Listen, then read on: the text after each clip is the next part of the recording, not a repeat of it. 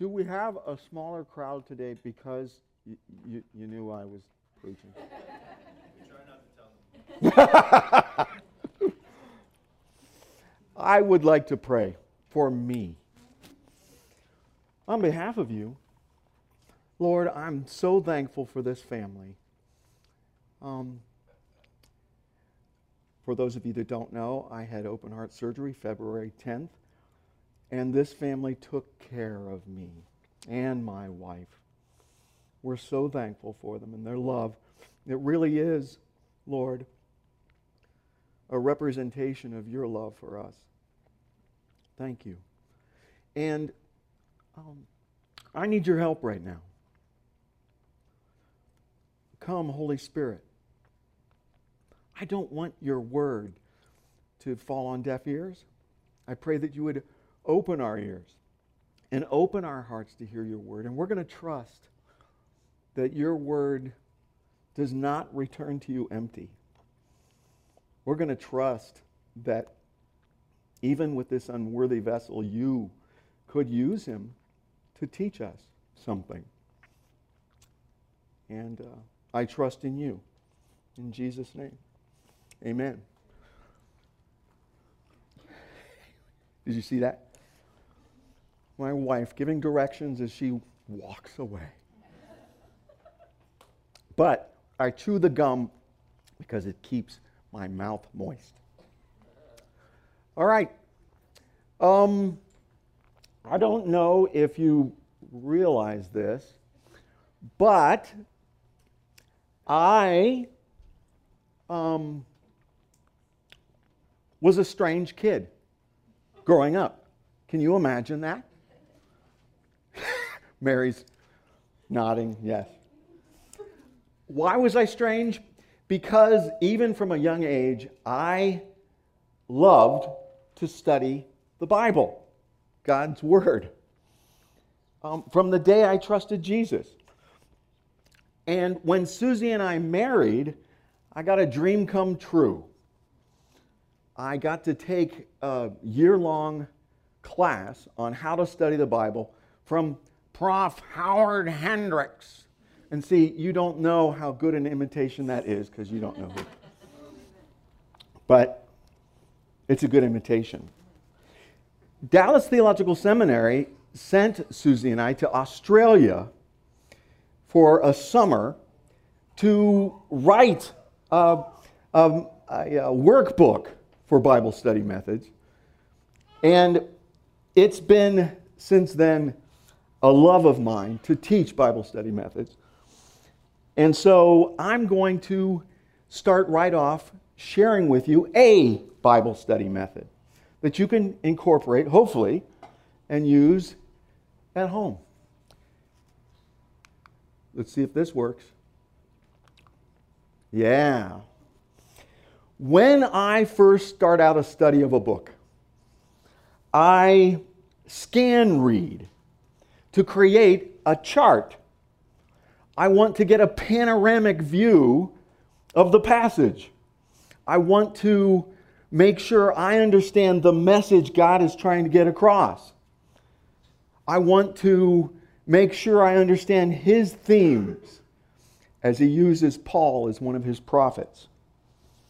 So I create these charts. And here's what I found while doing the chart.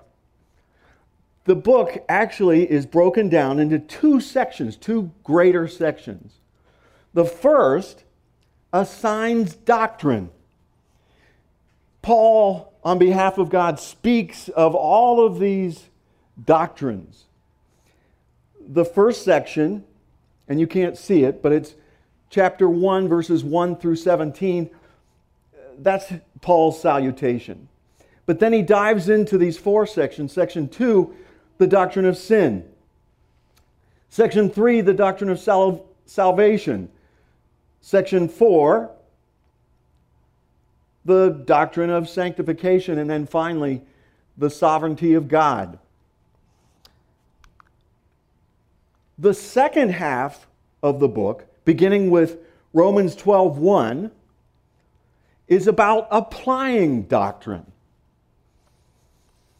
serving others, for example, loving them as Jesus loves us, sympathizing with others, submitting to God, sending His gospel out, and then Paul ends with another salutation to send us off. Now, I want you to see, it may not mean so much to you, but it's exciting for me, as nuts as it is, how I found this. It was Romans 12:1. That's my symbol for a pivot. You'll see those in my Bible margins. A pivot. It's like a hinge that keeps two sections together. Well, here's Romans 12:1. I urge you, brothers and sisters, in view of God's mercy, to offer your bodies as a living sacrifice, holy and pleasing to God. This is your true and proper worship. Then Paul kicks into applying the doctrine that he's been speaking about heretofore. Notice, here's what keyed me in. The therefore. Prof. Hendricks would say it this way. When you see a therefore, ask what it's there for. And when I did that, I found the pivot between these two sections. Just a thought for you. Oops, nope, let me go back to this. Notice before the therefore that comes up in Romans 12:1. The first section is this salutation making its way through all these doctrines, and the second section is about applying the doctrines. I hope that you see that from this book, because that's the big picture. And hopefully that's a Bible study method that will be a help to you. Also, note this. Paul has a routine throughout Romans. Paul communicates by Socratic method. This is another Bible study method, recognizing the law of repetition. Over and over and over again throughout this book, you see Paul asking questions. The Socratic method was named for Socrates, a philosopher, a Greek philosopher from the 4th century BC.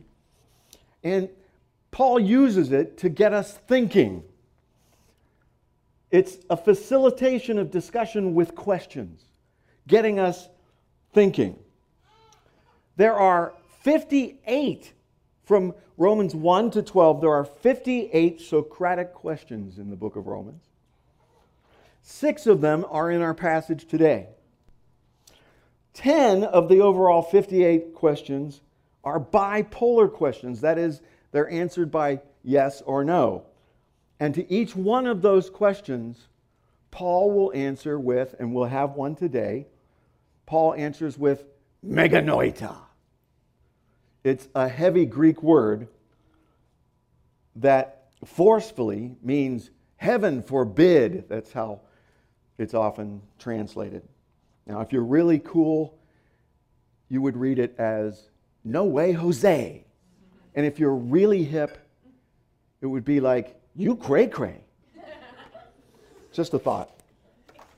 Now, I want to read the passage with you one more time. Why? Because I like to put emphasis on different syllables so that you understand where we're going with this passage. Here it is, Romans 3:21-25. But now, the righteousness of God has been manifested apart from the law, although the law and the prophets bear witness to it. The righteousness of God through faith in Jesus Christ for all who believe. For there is no distinction, for all have sinned and fall short of the glory of God, and are justified by His grace as a gift through the redemption that is in Christ Jesus, whom God put forward as a propitiation by His blood, to be received by faith. This was to show God's righteousness, because in his divine forbearance he had passed over former sins. Verse 26. It was to show his righteousness, God's righteousness, at the present time, so that he might be just and the justifier of the one who has faith in Jesus. Then what becomes of our boasting? It is excluded. By what kind of law? By a law of works? No. But by the law of faith. For we hold that one is justified by faith apart from the works of the law. Or is God the God of Jews only? Is he not the God of Gentiles also? Yes, of Gentiles also. Since God is one who will justify the circumcised by faith and the uncircumcised through faith. Do we then overthrow the law by this faith? By no means. Meganoita. You cray cray. On the contrary, we uphold the law. We uphold the law. Now, while studying this passage, I couldn't help, I get nostalgic, all right? And this passage reminded me of when I came to Christ. I was a mama's boy from day one. I was born on Mother's Day. I mean, the actual Mother's Day. And when I was 4 years old, we got our first black and white TV.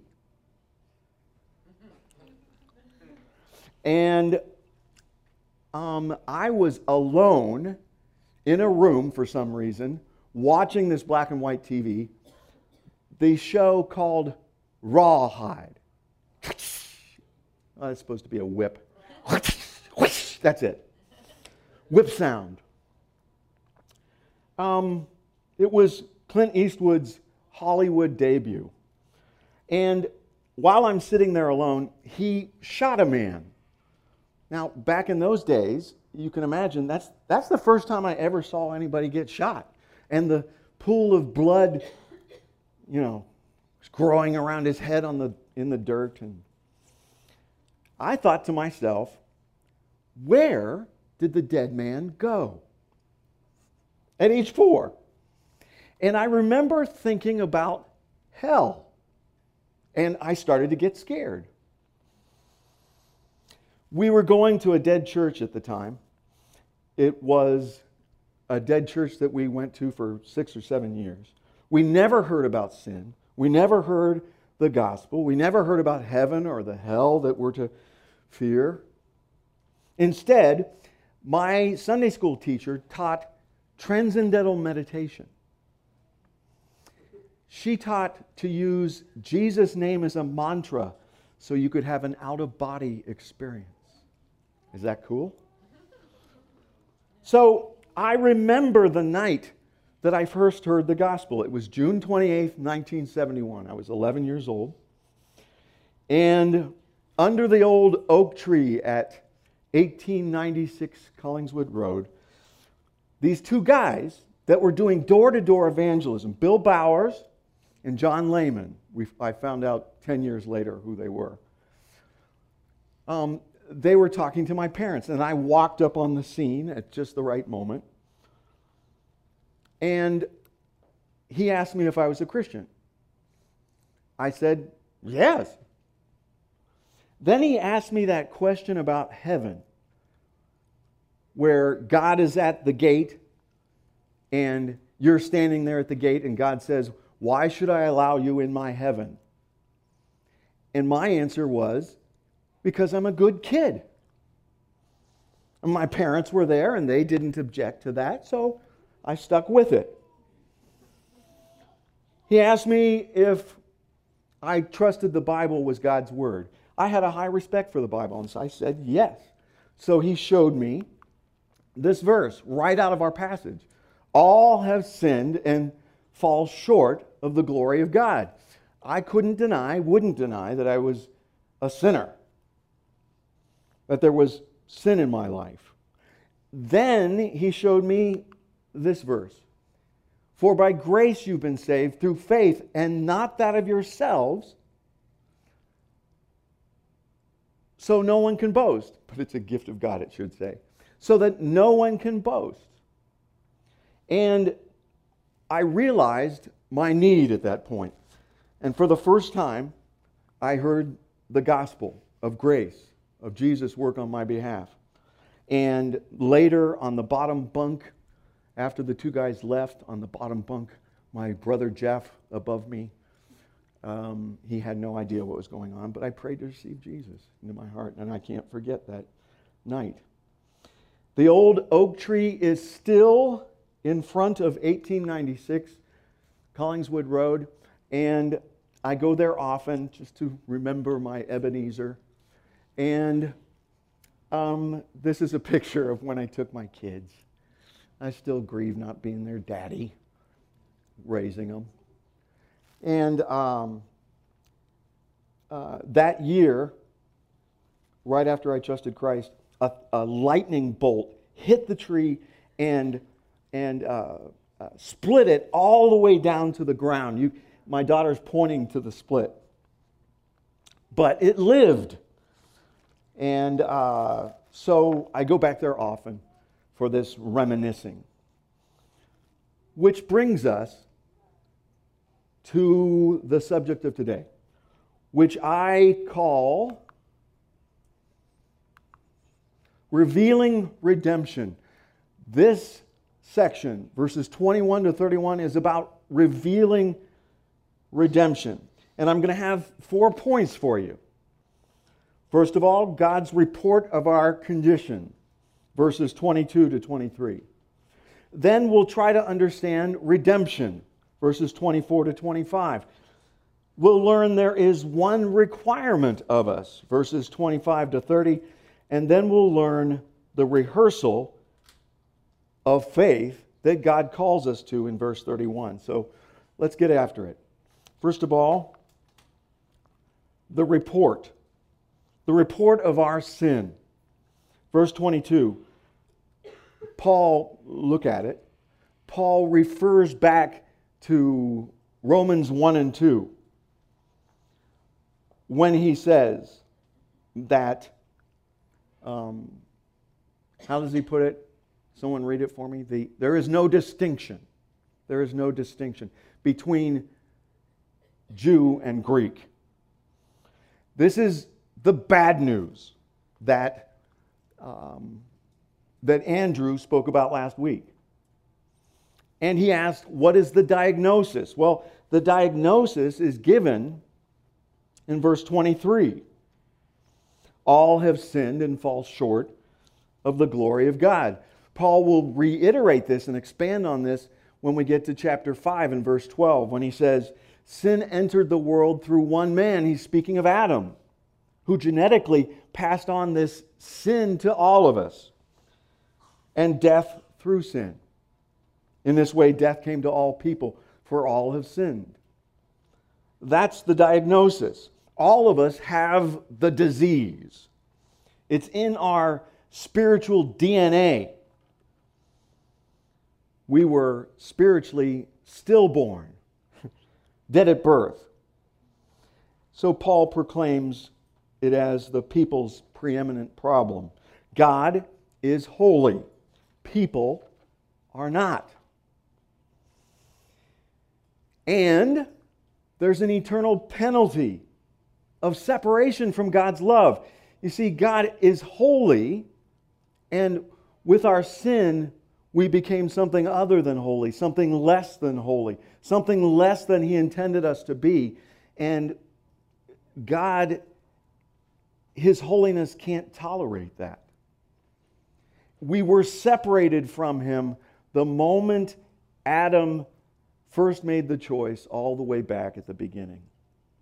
Now, you might ask, do you mean any sin? Any sin would be cause of our eternal separation from the love of God? Well, yes. Do you mean just one sin, John? Yes. It was just a bite of some fruit that started this whole thing in the first place. Well, when you say sin, John, do you mean like little white liars?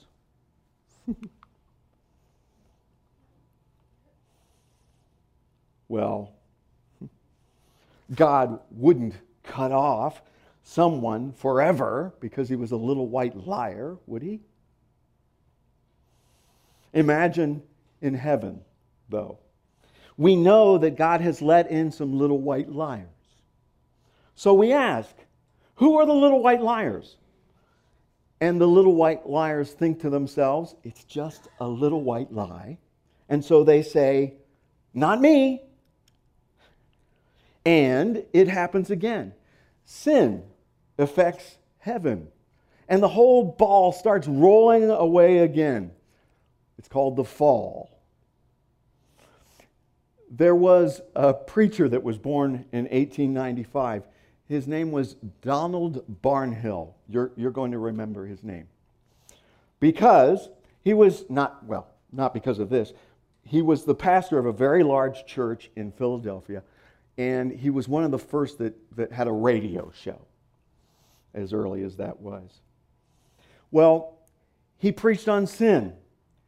And a little old lady came up to him afterwards, and she said, I want you to know, she talked just like that, I want you to know I have never sinned. Now, Donald Barnhill was a bold man. So, he spat in her face. And then he said, what you're thinking right now is sin.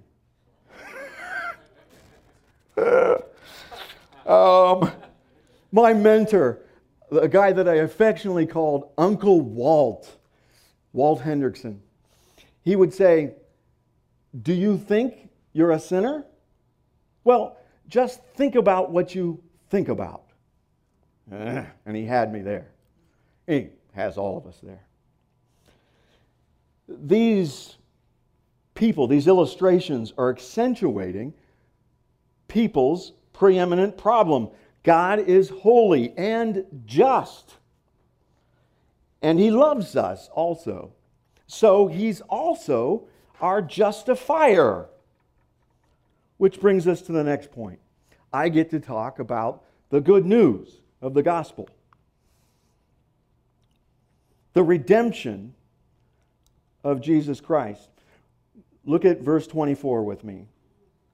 We are justified, in other words, the justifier justifies us by his grace as a gift that is in Christ Jesus, whom God put forward as a propitiation by his blood.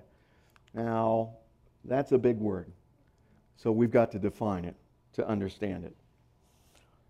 It is God's provision for the preeminent problem of people. It's most important that we understand what this means. All the way back before our Bibles, the ancient people developed these idols, gods, if you will. For example, Baal and Molech, they required of you and I child sacrifice. The sacrifice of your first son. They were burned alive. Why? Because the pagans believed that the gods weren't happy with us. I mean, how do you explain earthquakes and tsunamis and hurricanes and volcanoes and warring nations against us? The pagans believed that they needed to deflect the wrath of the gods. So they made offerings or propitiations to appease the angry deities. Ashtoreth was another example of a god. Ashtoreth required you to have sex with the temple prostitutes for the fertility of our culture. Can you imagine Yes, the infinitely pure and perfect Creator God is holy. And God's propitiation, as expressed in the Bible, is very different. He hates our sin. It makes us his enemy. So he's justified to be full of wrath toward us. But God is also pure and perfect love. So he's always intended from the start to be our just justifier. Biblical propitiation is how God shows us mercy and grace justly. According to God's word, propitiation is not a thing we give God to get right with him. No, I have to say meganoita. God provides propitiation for us through Jesus so that we can be justly and mercifully forgiven and accepted back into relationship with God as he intended for us in the first place.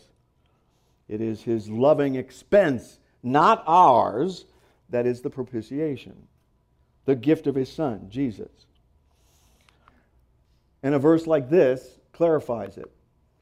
By Paul, also written to the Corinthians, God made him who had no sin, that is Jesus, to be sin for us so that we might become the righteousness of God. This is where our one and only requirement is going to come in. To understand it, look at what the Apostle John said. This is chapter 1 and verse 12. He said, all who receive him, Jesus Christ, to those who believed in his name, he gave the right to become children of God. Notice the words receive and believe. In other words, there is a requirement of us. It's called faith. Let's say this clicker, or whatever it's called, this clicker, I can certify that it's, 24 karat gold? Is that the pure thing? This is it, right here. And I want to give it to Wes as a gift.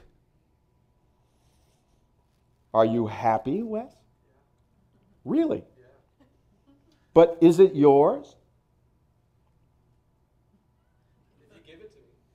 If I give it to him. If you won't believe and receive this, if you don't take this gift, it's not yours. Our Bible says the gospel gift is ours by faith. Let me show you this. Oh boy, this may be dangerous.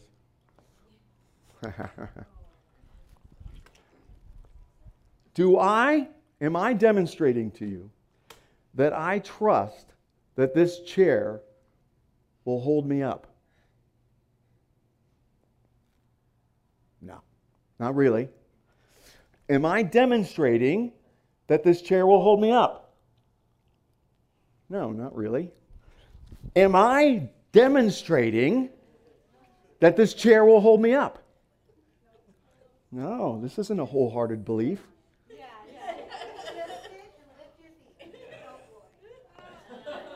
It worked. Am I demonstrating that this chair will hold me up? Yes. Yes. That's a wholehearted belief. Right?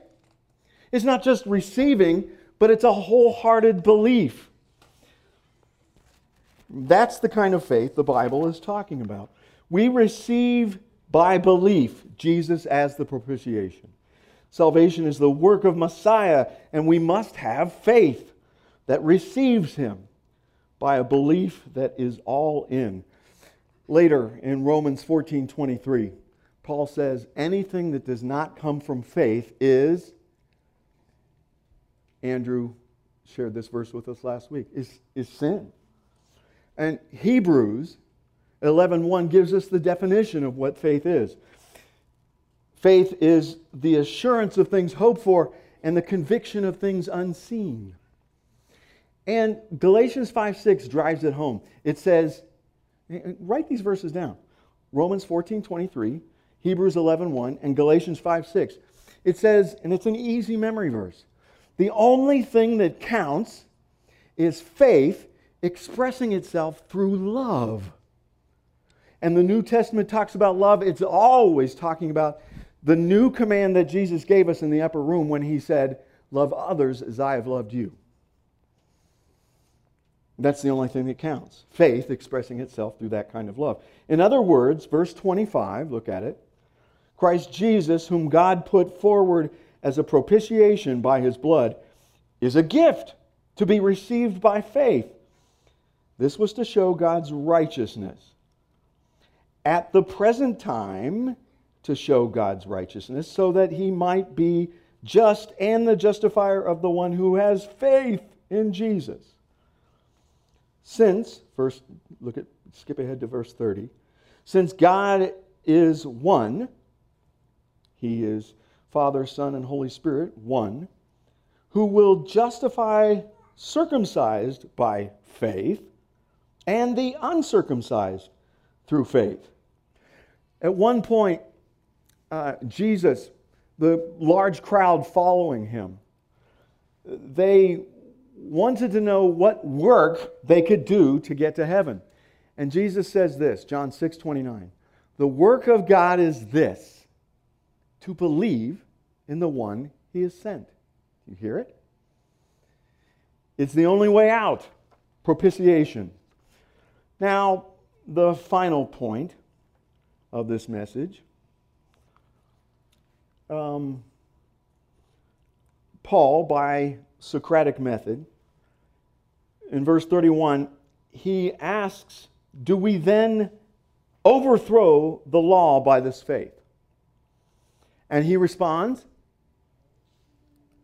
come on. I mean, it's a bold no. No! It's, yeah, you cray-cray. What does we uphold the law mean? Paul, having assigned the doctrine of our salvation, by the way, the theologians call that soteriology. That's my sophisticated voice. Soteriology, the study of the doctrine of salvation. Paul assigns that doctrine of salvation and then quickly makes a statement about applying the doctrine here. When you receive Jesus' forgiveness because you believed in his death and resurrection as your propitiation, he set us apart from life as sinners, and God made us sons and daughters. We glorify God by application of our faith. And so point 4, this rehearsal of our faith. We read it in verse 31. Do we then, Paul says, overthrow the law by this faith? By no means. On the contrary, we uphold the law. How do we uphold the law? We're sinners still. I mean, we've become saints, we've been made saints, but Romans chapter 7, we still sin. The things I don't want to do, I do. The things I want to do, I don't do. Actually, no. You're not sinners anymore. You may sin, but you're saints. Jesus' propitiation justifies us. Paul later in Romans 8:1 will say, there is therefore now no condemnation for those who are in Christ Jesus. In other words, when you received him by believing in his gospel, Jesus put his Spirit in us to produce his fruit through our lives. We live motivated by a new way of thinking now. Romans 12:1 is followed by Romans 12:2, which says, do not conform any longer to the pattern of this world, but be transformed by the renewing of your mind. Then you will be able to test and approve what God's will is, His good, pleasing, and perfect will. This new mind trusts God. Romans 3:4, let God be true and every man a liar. Can't trust anybody for the truth of life. You can't even trust yourself. But you can trust Him. So don't conform any longer to the pattern of this world, but be transformed. As born-again children of God, His Spirit empowers us to uphold the law. This means we must be transformed in our minds to rehearse our faith in Jesus' gospel. Good news. Now, what do I mean by rehearse your faith? That's why I want you to know,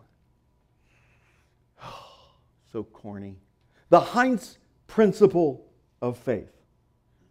You ready?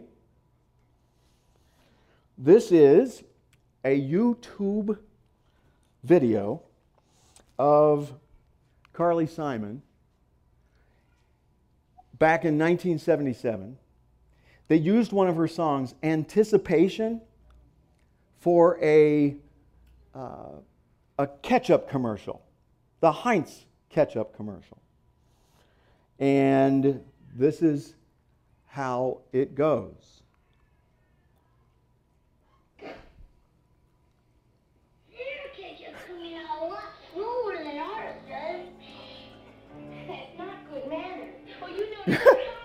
Here, taste it. Anticipation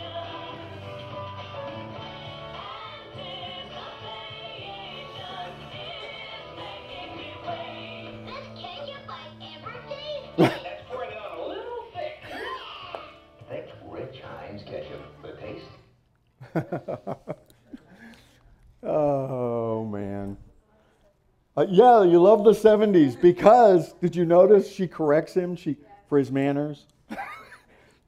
And then he corrects him because he lied.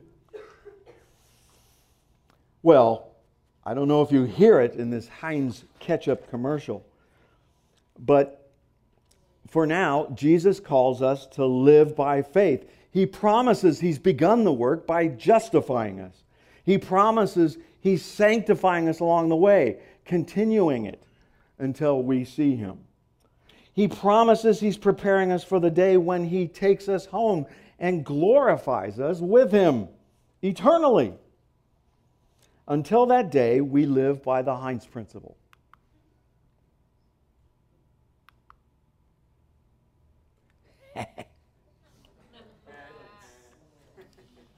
Faith waits for time to catch up with the promises of God, particularly about tomorrow.